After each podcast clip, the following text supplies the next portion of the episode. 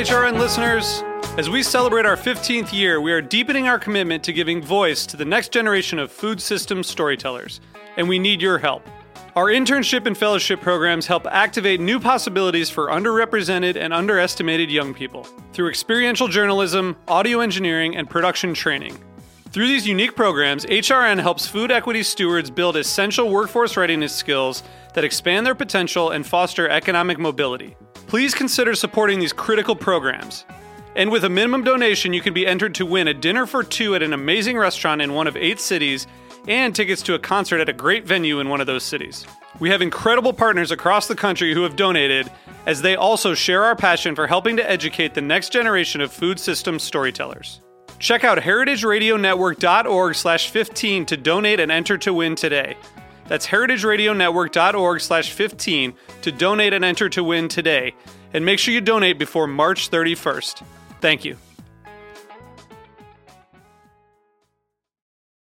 The following program has been brought to you by Rolling Press, a family run, eco friendly printing company. For more information, visit rollingpress.com. You're listening to Heritage Radio Network, broadcasting live from Bushwick, Brooklyn. If you like this program, visit heritageradionetwork.org for thousands more.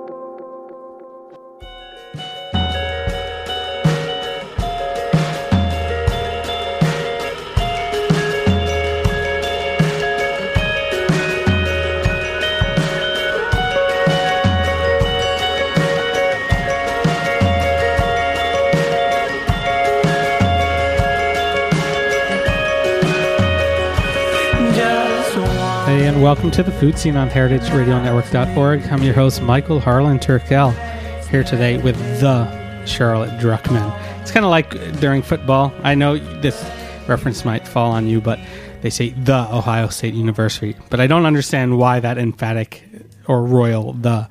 Um, but I really feel like it, it's it's an honor to have you back here. I'm actually scrolling through past episodes of the Food Seen and trying to figure out when you were first on because yeah, you were the fifth episode back in like June or July of 2010. And it was the first time I'd ever done radio. Really? And I thought it was so much fun that I then assumed radio was a fun thing.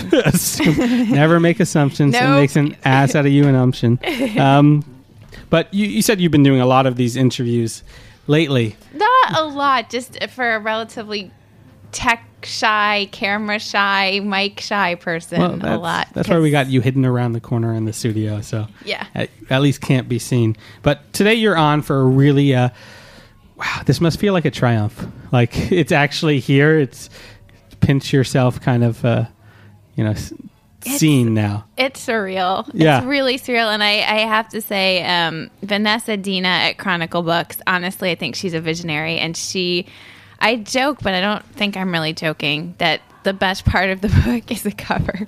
It is so beautifully designed. Um, and I just was stunned because she got my sprawl of a first draft.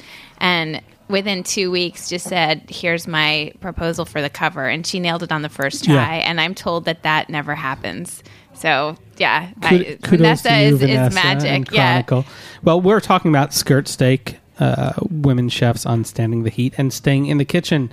Your first book, Charlotte Druckman. Congratulations. thank you But it's no light topic. I mean, it's it's not a fluff piece at all. This is a long journey that you took with over 70 female chefs around the country to kind of really investigate what gender roles are contemporarily and in the past uh, in you know the restaurant world. I mean, this is a very broad question. What did you find out?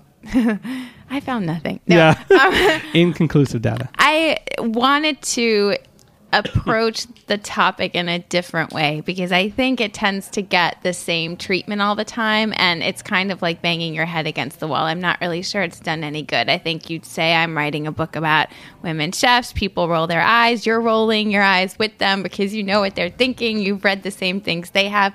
And I just thought, okay, it's time to stop looking at it as a biological argument, first of all. I don't really think we need to have the conversation about how people cook differently. Everyone cooks differently. That's what makes food interesting. If everyone cooked the same, I mean, we would just all go to one restaurant, right? So, Yeah. I, I mean, that, that whole topic to me is completely moot and not helpful. Um, So I wanted to take that off the table. And I also just thought, let's stop looking at it from a defensive position. Usually the question is, oh, why aren't there any women chefs? Why do they all leave? Where do they go? And yes, there are many more male chefs than female chefs. That's true. But there are also a growing number of women chefs and um, more out there than I think anyone realizes. Certainly me, I didn't realize how many were out there. So I wanted to start having conversations where we just assumed that this was a norm. And then I talked to these chefs who happen to be women about what they do. And sometimes gender comes into play. And sometimes I, I actually don't think gender Yeah. comes into play. Well, I mean, even introducing the book, the first uh, chapter or so, really looks to define what a cook and a chef is, and that that seems to be more at the crux than anything about you know chromosome. Yeah, that became the most interesting question to me. I mean, I, as a food writer, if I'm not even thinking about gender, I just think it's an incredibly complicated time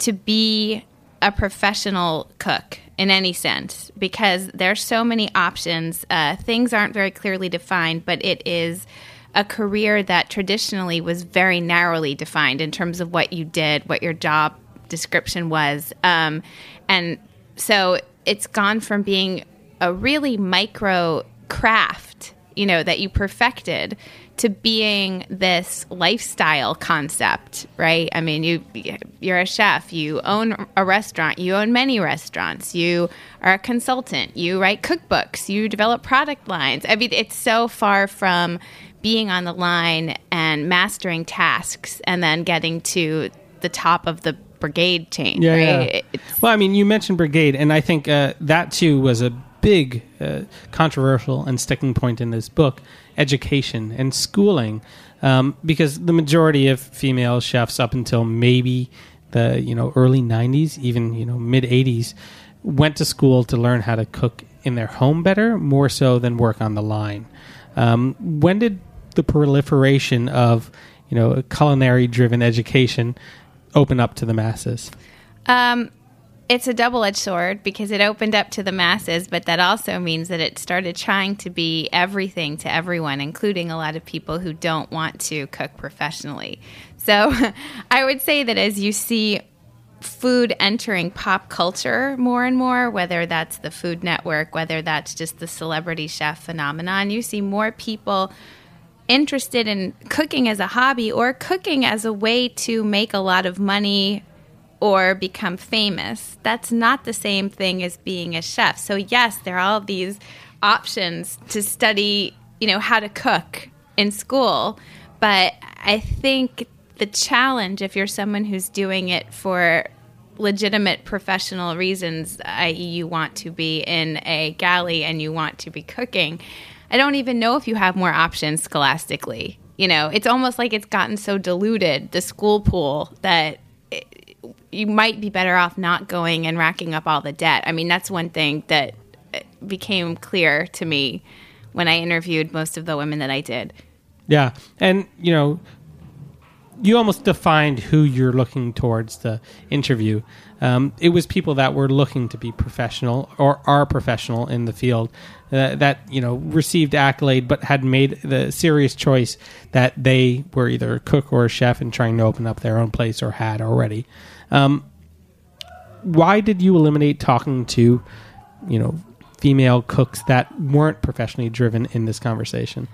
I think whenever you're dealing with something as unwieldy as gender or just anything that's very general, you kind of, you know, you talk about controlled variables, you you want to get as specific in terms of, you know, who your target group is, or else you could be all over the place. And I do think that there is a very blurry um, and often uncomfortable, especially for professionals, uh, line between the definition of cook and chef. And I just thought if we're trying to talk about, first of all, if we're trying to talk about women who have made it, I think it's best to, to to talk to the ones who are actually there.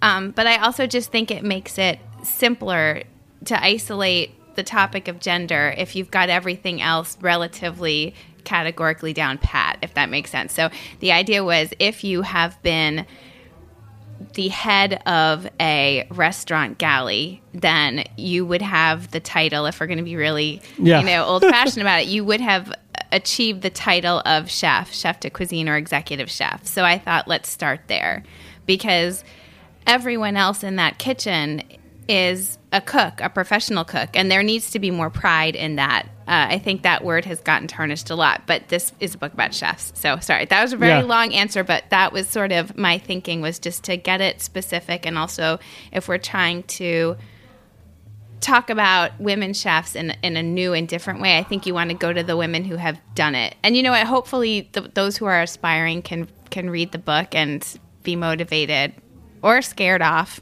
I don't- Yeah. I don't know. Well, no, I, I think even you discussing the definition of chef versus cook, or you know, the level of person that you wanted, made me forget about gender for a second, which is you know, hopefully what this book uh, c- can can do. Um, Yeah. Because as much as it is revelations. Uh, it's old news. I mean, it, it's just semantics at a point. It is. and it, it just drives me bonkers sometimes that there is that discussion. Not to say that this book isn't relevant because it is extremely so. Um, just that you know, how do we get past this? Have you figured out after writing a book like this? Uh, is there a next logical step of discussion? Well, I think one of the really here's the funny thing. It is semantics and at some point you stop thinking about gender, but the cook chef thing has a gendered side to it that people don't realize, which is that people tend to assume when women say that they're chefs that they're home cooks. On the other hand, women in that industry often feel uncomfortable taking the title chef because they associate it with something chauvinistic or old fashioned. So they're left in a weird limbo, right? I mean, if you say you're a chef, you feel like maybe you're buying into something you don't entirely believe in. Um, on the other hand, if you say you're a cook, you're immediately insecure about the fact that no one's going to take you seriously because people might not be taking you seriously to begin with.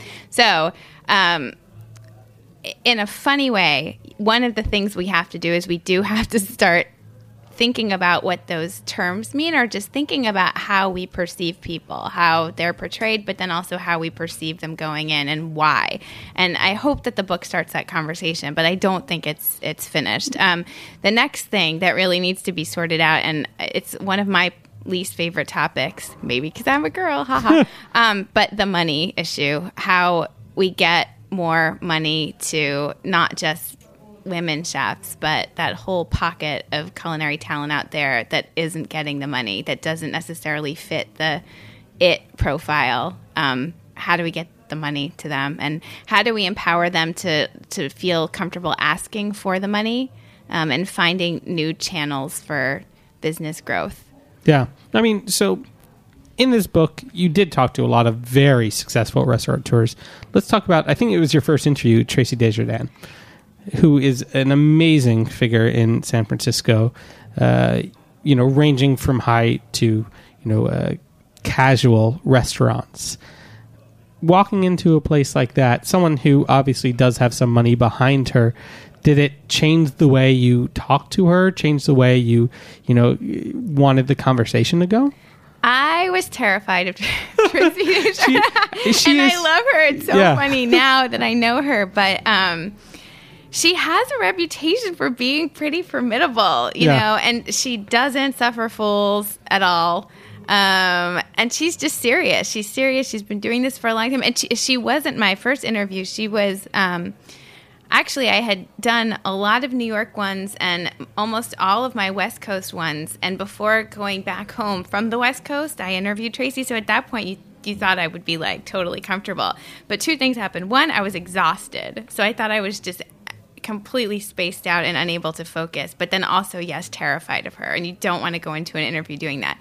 Um, on the other hand, one of the things I wanted most of all was not necessarily to have interviews in that sort of capital I, I'm a journalist, I'm going to interview you sense, but to have conversations. Um, because I did want to talk about things like motherhood, you know, um, I wanted to talk about things that maybe you don't normally talk about when you do a typical interview. Um, and in some ways that can free you up as long as the person on the other end of the conversation is open to it. And thank god Traci was. So yes you kind of walked in and it's that restaurant is you know it's serious. It's a serious restaurant. And she seemed serious. And then we started talking and i she'd just come back from doing top chef masters and it was like i don't know she just completely let her guard down immediately. And we ended up talking about her son and it, that part of the conversation, it was just she was so candid. It, it, was not the conversation that you or I was expecting. It didn't end up being. I mean, we did talk about the business of the restaurant, but it, it wasn't the focal point in the end. It wasn't what really moved me. Yeah, I mean, let's talk a little bit about motherhood. It's obviously a distinction that only women can uh, have. Um, how did that define them in the kitchen? You know, those that did have children and those that didn't you find um, this all-consuming guilt that comes on both sides that Andrea Reusing talks about. You have that feeling that when you're not in your restaurant, you feel guilty about not being there, but when you're in your restaurant, you feel guilty about not being home. Um, and so it's sort of a sad commentary to say, but I think a lot of the experience is defined by feeling inadequate. Um, on the other hand, good news is it seems that the best way to do it, to be able to be a chef and have that career and to have kids is to open your own restaurant and then have your children. If I had to give any advice to a woman who's thinking about how to do that, and it's probably true in other industries too, get the career set up and and get to a situation where you're your own boss or you're allowed to make the rules because then you can figure out your hours and you can figure out how to balance. It's always going to be harder to balance because that industry is just murderous in terms of its hours and its demands. But if you're in charge, it's a lot easier. I mean, there are a lot of um, logistics that people don't consider. There are things like the Family Leave Act, right? You would think you'd be covered by that. Unfortunately, the Family Leave Act tends to only um, be applied to businesses of a certain size, and most restaurants don't qualify because they're too small, which means the Family Leave Act is moot, which means if you have child, whether you're male or female, and you want to take some kind of maternity or paternity leave, there's no job security in that. So, again, if you're your own boss and you say, I'm going to have a baby and I'm going to structure things like this so that the business can, you know, go on while I'm on maternity leave, or I can find a way to cut back on hours, that's that's the way to do it. And it's been done. And I think these chefs have done the most remarkable job, and they've created an interesting um, model for for the idea of community also i think and how you raise your kids because their kids often end up growing up in the restaurant surrounded by all of these people and food and you know being at the table even if it's not you know the home table it's the restaurant table and they're participating and I, I kind of think that's awesome i wish that had happened to me yeah i mean an amazing example that, that can, we can talk about the convention of you know family is Suzanne Goin and David Lentz, um, two chefs in LA, obviously husband and wife. Um, how were their restaurants different in that fact?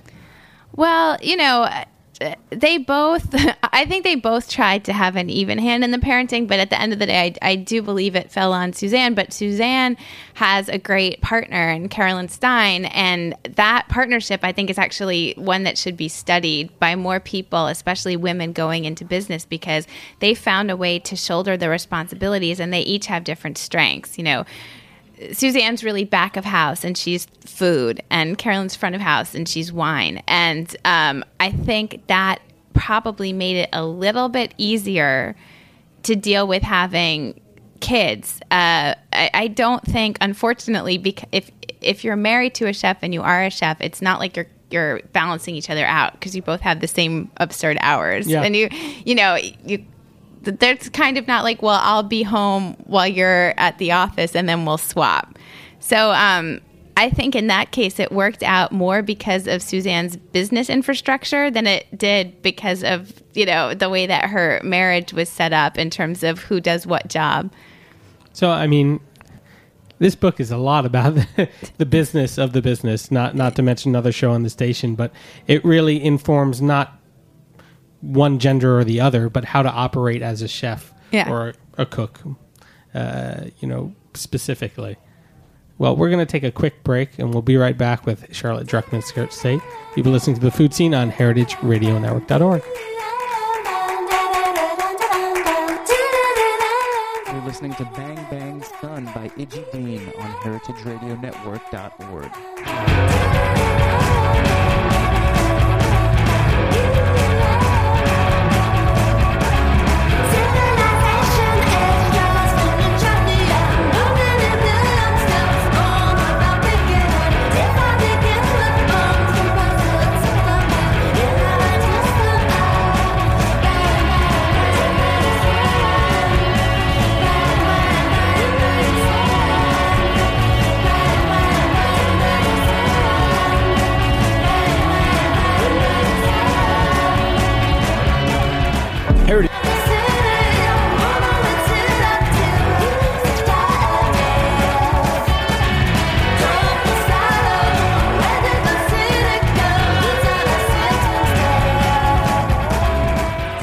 so far? Support the network and become a member. Membership helps us bring you the best food radio in the world and gives you access to thousands of dollars in discounts at the sustainably minded businesses that support us. To become a member, visit heritageradionetwork.org today.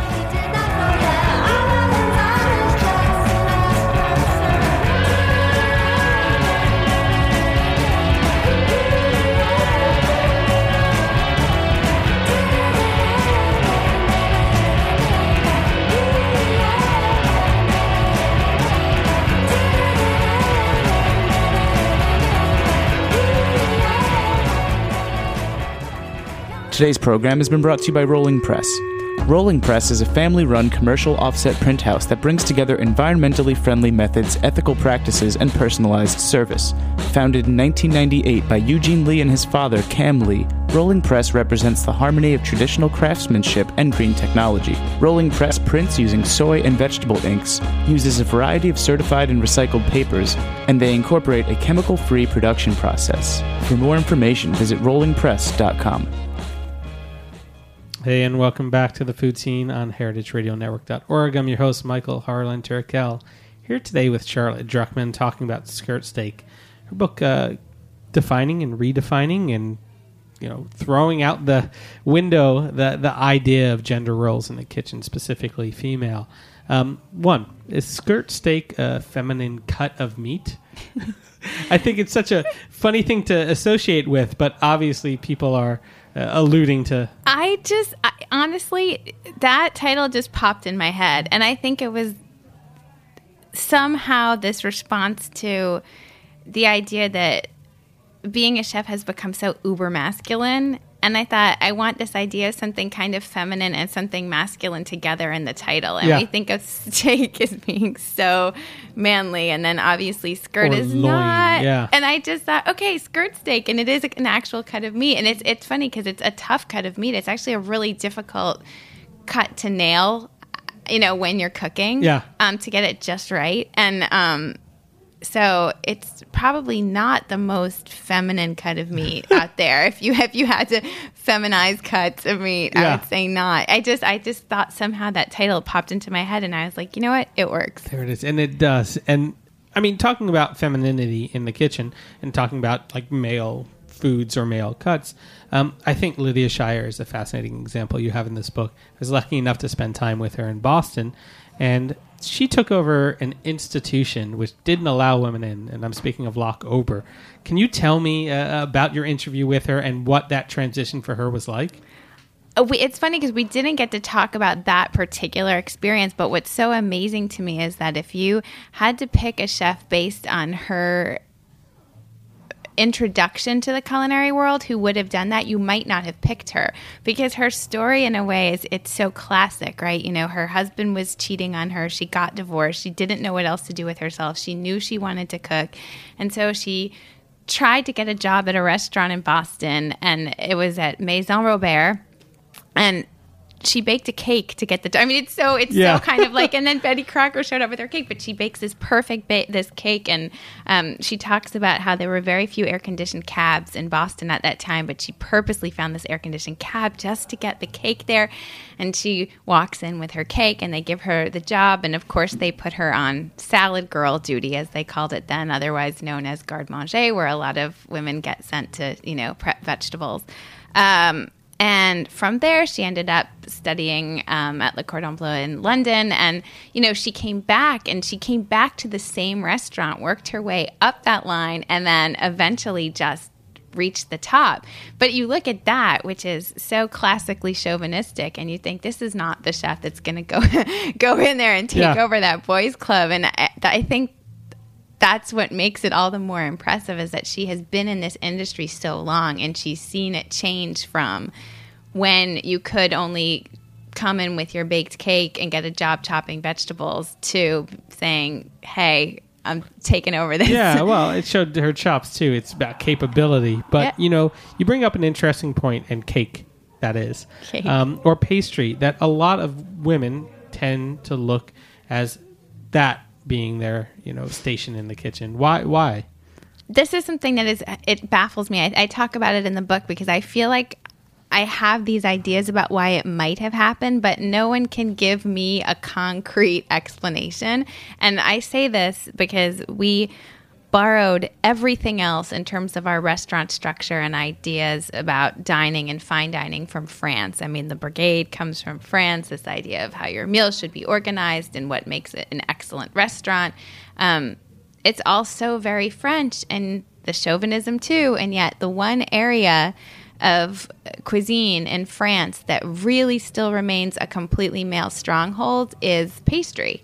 And yet, in America, completely the opposite. But I would also say that in this country, we don't have that respect or history of the art of pastry with a capital P. And one of the things I started thinking about was how, you know, go to Paris and you see boulangerie, which are the bakeries, and then you see the pâtisserie, which are the, you know, the pastry shops. There's a very clear difference. In America, you want to go get an eclair or a beautiful fine tart or a loaf of bread, and you just call it the bakery. So I think we might have had some conflation of that. And economically, we might not have been exposed to pastry in the same way.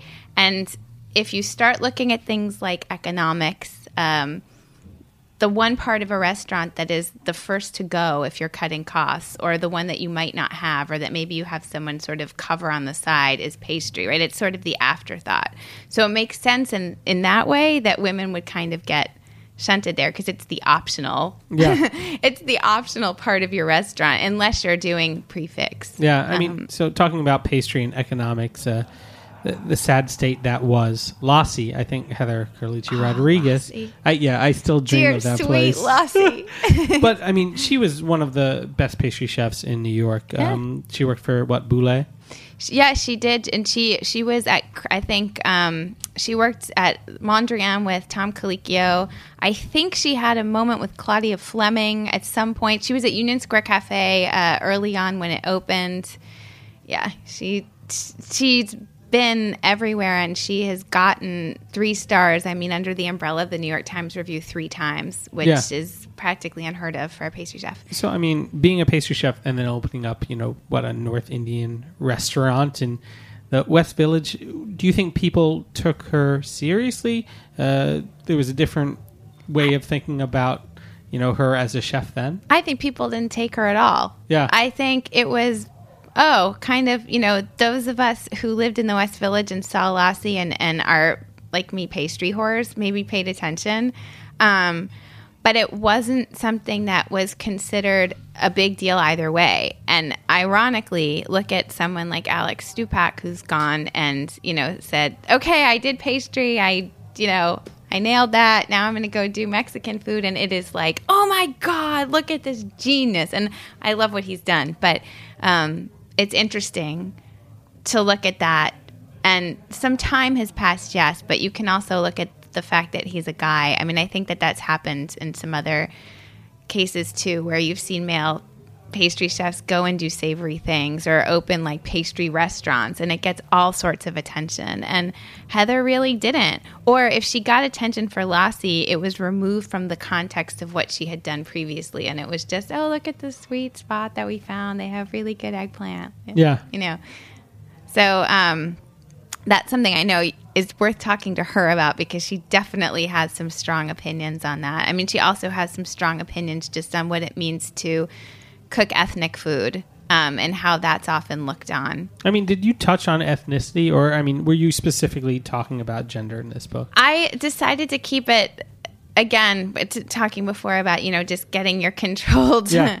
You know, um, variables down. But I also, to go back to that idea of having conversations and not interviews and not wanting things to start feeling anthropological, I felt like as a white you know, as a white girl, I could sit down and have conversations about being a woman.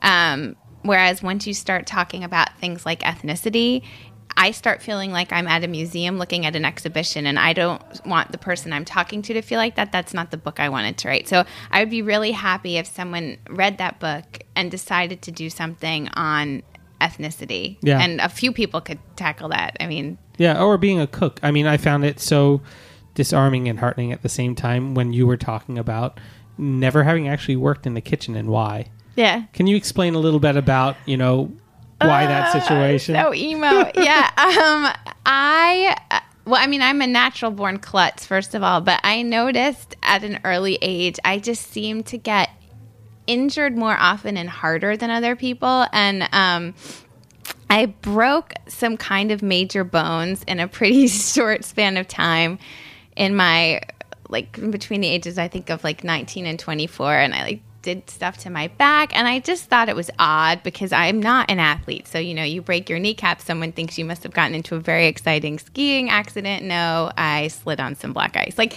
it was not it seemed like maybe the injury was bigger than what it should have been. So I just took it upon myself to get a bone density test, and it turns out I have osteoporosis, which um, I have subsequently learned is technically a pediatric disease that presents geriatrically. So there, they think about twenty percent of the female population walking around with already. You know, low bone density well before they've hit menopause. And I just figured it out early because I am a klutz. Yeah. Um, but that made me realize that I probably didn't have the physical stamina required to handle the kitchen in the way that I would want to. I'm not saying you can't do it, but when I think about if I wanted to have the experience, the kind of experience I wanted to have, I just don't think that that's where my strengths lie. I mean, I'm a, a decent home cook. I've got a, a good sense of flavor, and obviously, I love food and I get it. But I just thought that that was probably not the best place Yeah. for the likes of me. I mean, let's let's talk about physicality and strength because I think stamina is something separate. Um, you know, a woman can work in the kitchen and do the long hours, and if she can show that, why isn't she on par? Yeah. Um, and you know, physical structure too.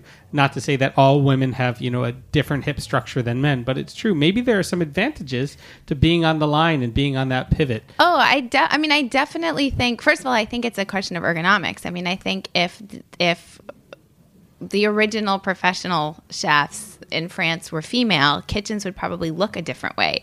Things might be lower, things might be positioned. I have to say, I mean, again, I hate making these stereotypes, but women have a certain sense of practicality about where to place things in general for efficiency. Maybe because we don't have as you know arms that are as long or we're not as tall, but we're kind of crafty at figuring that stuff out. So it'd be interesting to see what life would have looked like if those kitchens were designed by women cooking in them. Um, I always wonder that. But I, I don't think it's about gender. I just think certain people have greater physical endurance than other people. I mean, there are lots of highly unathletic, spazzy men out there Yeah. that probably aren't going to be doing that well in the in the kitchen either. You know, hey, are you claustrophobic? Probably not a place for you too. There are all sorts of things that can that can prohibit your being in that environment. And you know, some people have found ways to change it. Um, but I don't know how drastically you can change it just in terms of finances and you know just Oh, I real thought estate. I thought you meant like knock him in the balls. yeah, because that was another little thing situation that happened physically it in, in your did. book. It did. Yeah. Yeah. that's you know don't don't count the girls out. Yeah, I mean it, it's you strip away um, gender Yeah. and you just have it on physical endurance or structure alone. Do you see a big difference in the way people work in a kitchen? Or, I mean, we have a brigade system, so it's already structured. There's a protocol. So, what did you see as the glaring differences between male and female cooks and chefs? I mean, I think a lot of times it's the environment that's dictating the behavior more than it is the individuals, you know, who are really having that kind of impact. And it's funny because when you see, and it's why I did two different chapters, when you see all men in a kitchen and you're the one woman, it- can.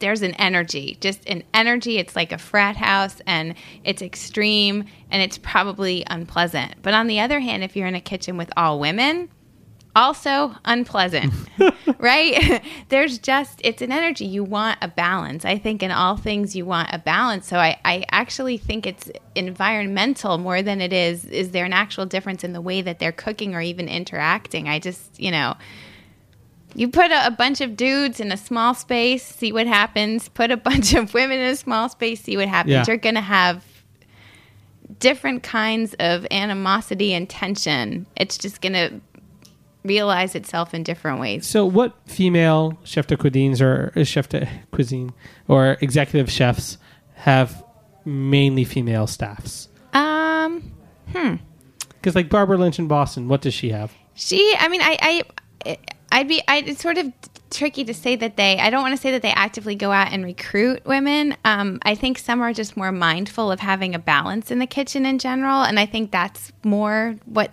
their mo is and i think that there are male chefs who do the same thing um, barbara's really good about mentoring women in her kitchen but it's not like she's saying i only want Yeah. women in my kitchen it's I- about giving them the chance that she has Yeah, and I bet you they gravitate towards her for that Yeah. strength as well. Yeah. But then Nancy Silverton. Yeah, you know, but she talks about how the first kitchen she learned in was it was you know mostly guys, but it was just that Northern Cali attitude that was such a refreshing shift from what you see in the East Coast that you know French influence, and again that wasn't female, but it was just a more moderate way of getting stuff done. And she really appreciated that. And so then she started gravitating to kitchens like that. And i think that's how she runs her kitchens. Yeah. So, I mean, eliciting these responses from all these women, ladies, ladies is wrong, women. Uh, now, now I'm scared I was always define, coming yeah. up with synonyms because I don't like word repetition. Yeah, so I call them like fillies. It, Yeah. was bad. it's not good. yeah, yeah, very guys and dolls of you. Um, um, now I'm just thinking of fillies uh, and Sorry. all these other very funny. They're all like animals too, like yeah. chicks. Um, you have all these women. I'm trying to get to my point again.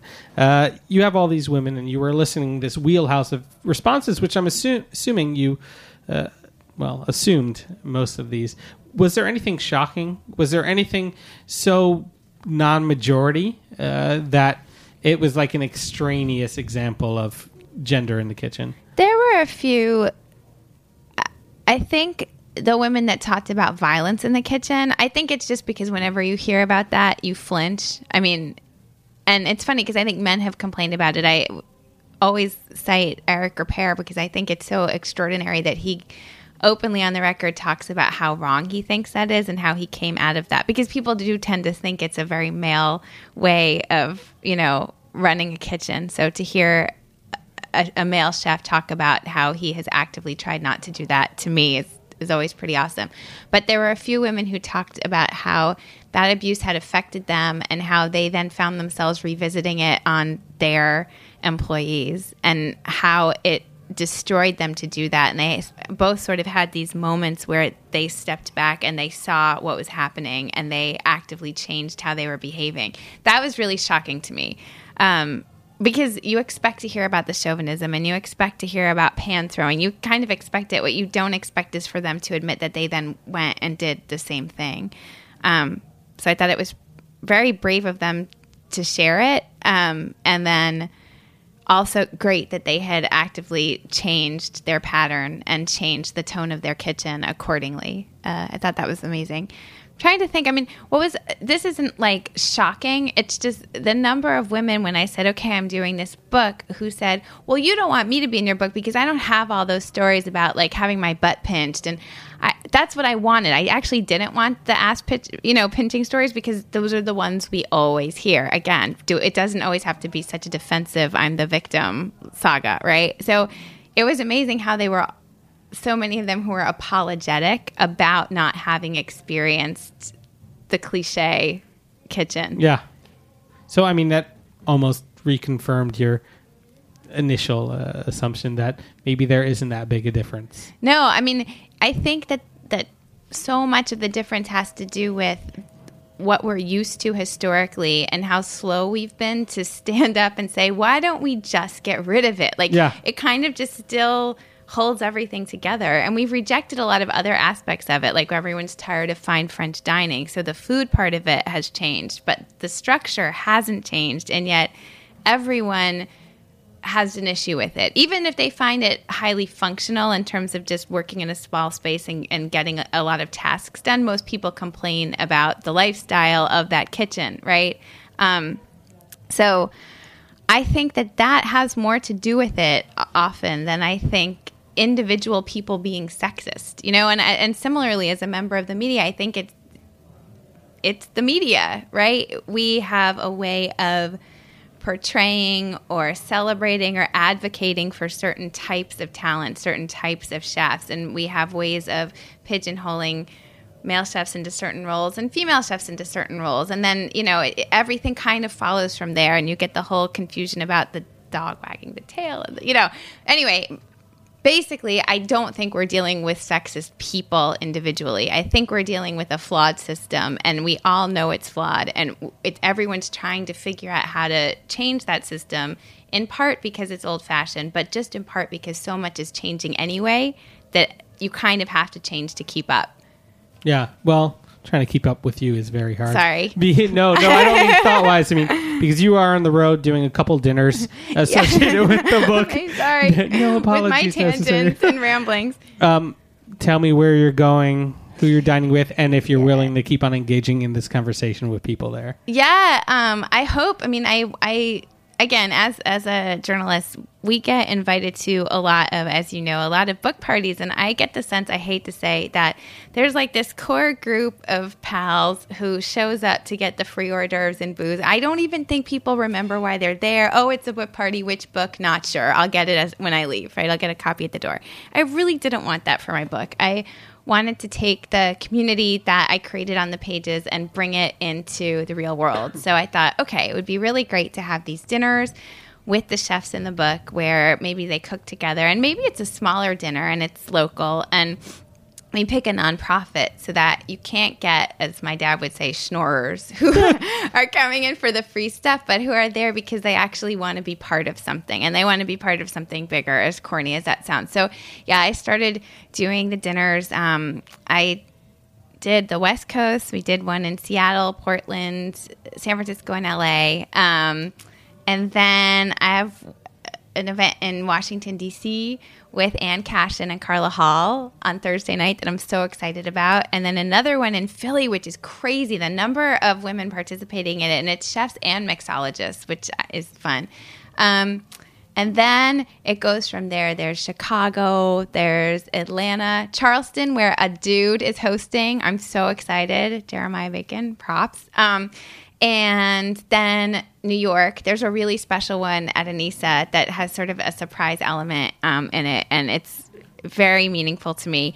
And then um, Boston. Yeah, well, that's quite a road trip. Yeah. and people can find tickets to these events where. Yeah, if they go onto my Tumblr, which is the skirtsteakfiles.tumblr.com, um, they'll see the whole the whole list of where I'll be and where the events are. And sometimes you go straight onto the restaurant's website, and sometimes you just call and you book. Um, Excellent. Well, if you want to chase around Charlotte Druckman skirt steak around the country, please do so. Go to her Tumblr account. Thank you so much.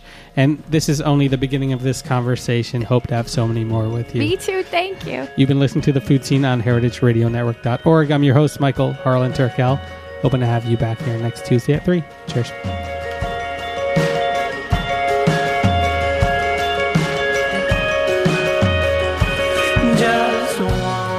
Thanks for listening to this program on heritageradionetwork.org. You can find all of our archived programs on our website or as podcasts in the iTunes Store by searching Heritage Radio Network. You can like us on Facebook and follow us on Twitter at heritage underscore radio. You can email us questions at any time at info at heritageradionetwork.org. Heritage Radio Network is a nonprofit organization. To donate and become a member, visit our website today. Thanks for listening.